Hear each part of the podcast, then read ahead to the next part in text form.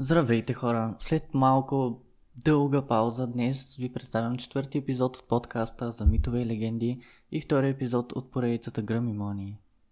Ще ви разкажа за войната на титаните и олимпийските богове и за началото на третото и последно поколение богове, които властвали на света. Но преди това ще забележите, че има промяна в интро музиката на подкаста. След получени отзиви на слушатели, реших да скъся и да променя музиката. Първоначалната ми идея беше да имам различна музика за различните поредици. Една мелодия за скандинавската митология, друга за гръцката и евентуално различни за следващите, които ще започна. Както казах още в първия епизод, аз съм напълно нов в правенето на подкасти, така че приемам всякакви коментари и критика. Ако и вие искате да ми пишете, можете да го направите на имейл митовелегенди точка подкаст ет джимейл точка ком, който можете да видите и в описанието долу или на Facebook страницата на подкаста.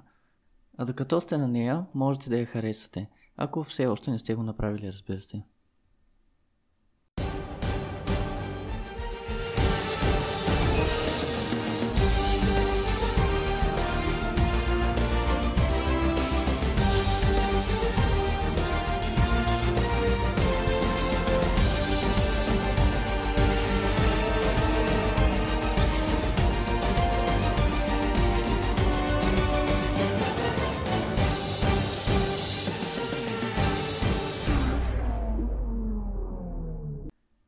И така, миналия път стигнахме до момента, в който Зевс вече е пораснал и е готов да се изправи срещу баща си, ядящият бебета Кронос.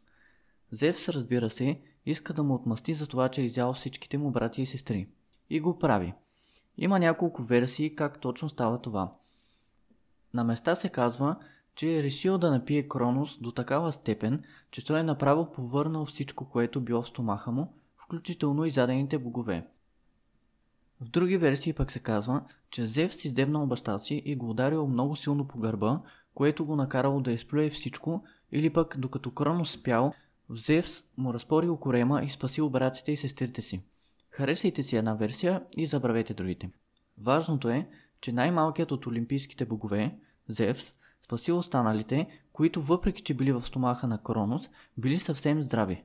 Предполагам, това е предимството да си бог. Ако те изяде баща ти, излизаш цял целеничък, че на всичкото отгоре си и пораснал. Защото именно така се завърнали боговете. Били напълно пораснали възрастни хора. А, богове. Разбира се, след като излезе на бял свят, боговете били ужасно ядосани и готови за война. Зевс освободил също циклопите и хекатонхайрите, които Кронос затворил в подземния свят Тартар. Всички те били разгневени и готови да се бият за справедливост. Циклопите били много добри ковачи и измайсторили оръжия за тримата братя. За Посейдон – Тризъвец, за Хадес – шлем, който го правил невидим, а за Зевс – емблематичните мълнии. Тримата имали и три сестри. Това били Деметра, Хера и Хестия. Така новите богове и богини и чудовищните братя и сестри на титаните се изправили срещу самите титани. Войната продължила цели десет години и е известна като Титаномахия, в превод буквално войната на титаните. След дълги битки и с много усилия, Зевс и другите богове победили. За наказание, те затворили титаните в подземния свят и хекатонхайрите получили привилегията да са техни надзиратели и да пазят портата. Един от титаните успял да избяга, но не е останал безнаказан. Атлас и до ден днешен крепи небето на раменете си. Само още двама от децата на Гея и Уран успели да се измъкнат по време на войната. Това били Ехидна и Тайфун. Ехидна имала тялото на жена, но долната й половина била като на змия. Голяма красавица. За сметка на това пък, Тайфун е описан като мъж с сто змийски глави, които плюели огън и издавали всички най-страховити звуци на света. Вой на вълк, рев на лъв и каквото можете да си представите. На места се казва, че е имал и крила, като бонус. Тайфун бил толкова ужасяващ, че никой не искал да се бие с него. Дори боговете си плюели на петите, когато го видели. Разбира се, това не можело да спре Зевс. Той го победил с помощта на мълниите си и го затворил завинаги под планината Етна на остров Сицилия. Очевидно, древните хора си обяснявали вулкана с затворено под земята чудовище, което плюе огън. Няколко от титаните обаче не взели участие в Великата война и останали неутрални. Те не били наказани от Зевс и някои от тях дори се сближили с новите богове и като награда получили важни роли в новата власт. Прометей бил, например, един от тях. Скоро ще ви разкажа за него и брат му и как били създадени първите хора. След като взели властта от титаните, Зевс и братята и сестрите му трябвало да решат кой какво ще получи. Нептун с Тризъвеца си получил власт над моретата и океаните и станал новият бог на водното царство. Хадес получил подземният свят, в който отиват мъртвите. Там той властвал над всичко и всички. Зевс бил най-силен от братите и станал цар на боговете и господар на небесното царство и мълните. А земята, понеже не попадала в нито едно от тези царства, била територия, над която всички богове и богини имали власт. Но да не забравяме, че тримата имали и три сестри. Хера се омъжила за Зевс и станала царица на боговете и богиня на майчинството и жените. Деметра взела ролята на баща си Кронос и станала новата богиня на земята, земеделието и плодородието. Хестия, наричана също богинята Девица, станала богиня на огъня и домашното огнище. Тя също така била пазителка на свещения огън на боговете. Новите богове се заселили на планината Олимп, откъдето властвали на света. От Олимп можели да виждат всичко и да си играят със съдбите на хората. Оттам идва и названието им Олимпийски богове. До тук имаме шестима нови богове и богини, но пантеонът всъщност се състои от дванайсет. Същият брой като титаните. Останалите богове, които влизат в него, са предимно деца на Зевс и някоя от многото му любовници или дори от жена му Хера. Атина била дъщеря на Зевс. Историята за нейното раждане е доста интересна, така че ще я разкажа подробно в някои от следващите епизоди. Атина била богинята на мъдростта и военните стратегии. На нея също така е кръстен и градът Атина. Нейн брат бил Арес, богът на войната. Той бил син на Зевс и Хера. Следва Хефест, богът на огъня и на ковашкият занаят. Според някои версии, той също е син на Зевс и Хера, а според други само на Хера. Афродита, разбира се, е богинята на красотата и любовта. Вече споменах как била родена от морето след кастрирането на Уран, но на някои места обаче се казва, че също била дъщеря на Зевс от някоя от любовниците му. Хермес също бил син на Зевс. Той бил вестоносецът на боговете и можел да пътува между земята, подземният свят и Олимп. Може би се сещате за летящите му сандали и шлемът му с крила. Последните двама били близнаците Аполон и Артемида. Те били деца на Зевс, разбира се. Аполон станал новият бог на слънцето, изкуствата и медицината, а Артемида станала богинята на луната и лова. Двамата били ненадминати майстори в стрелбата с лък.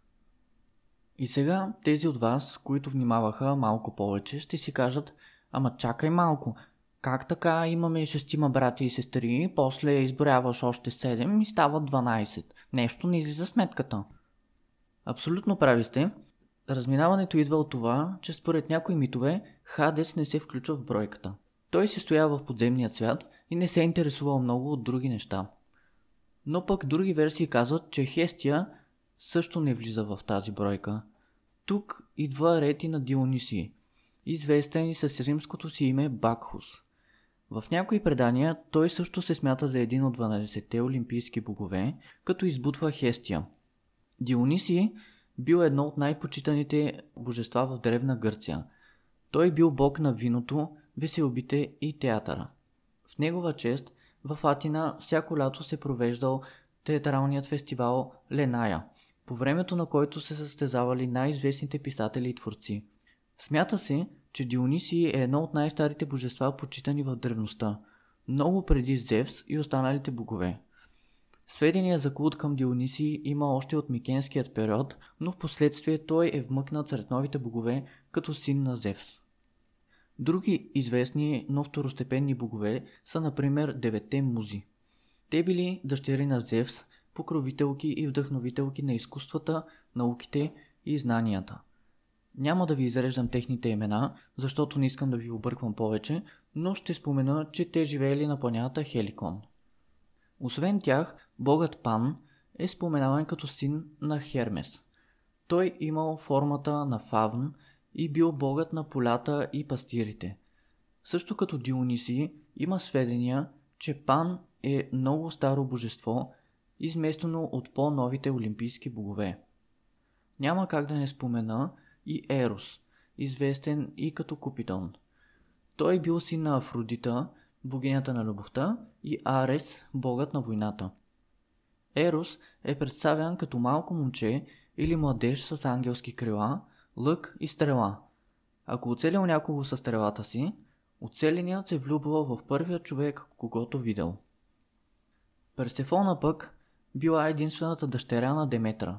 Тя станала жена на Хадес и господарка на подземният свят. За нея ще кажа само, че била наивно младо момиче, което щяло да съжалява за действията си. Но повече за нея по-нататък.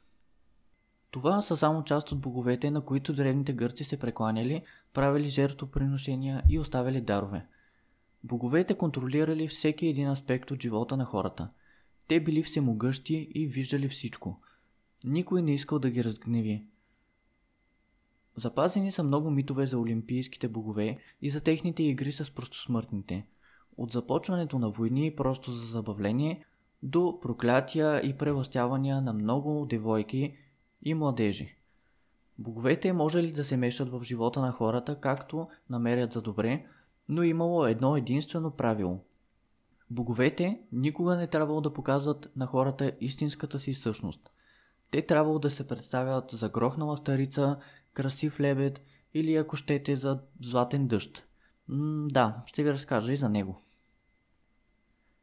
Ако сте харесали този епизод, можете да споделите с приятелите си. Ако имате предложения или искате да чуете историята на някой определен персонаж, можете да ми пишете на имейла. Благодаря ви, че слушахте и не забравяйте. Всичко това вече се е случвало. И ще се случи отново. Ако те изяде баща ти, излизаш и... Той бил вестоносецът на боговете и можел да пътува между земята, подземният свят и Олимп. Подземният свят, да.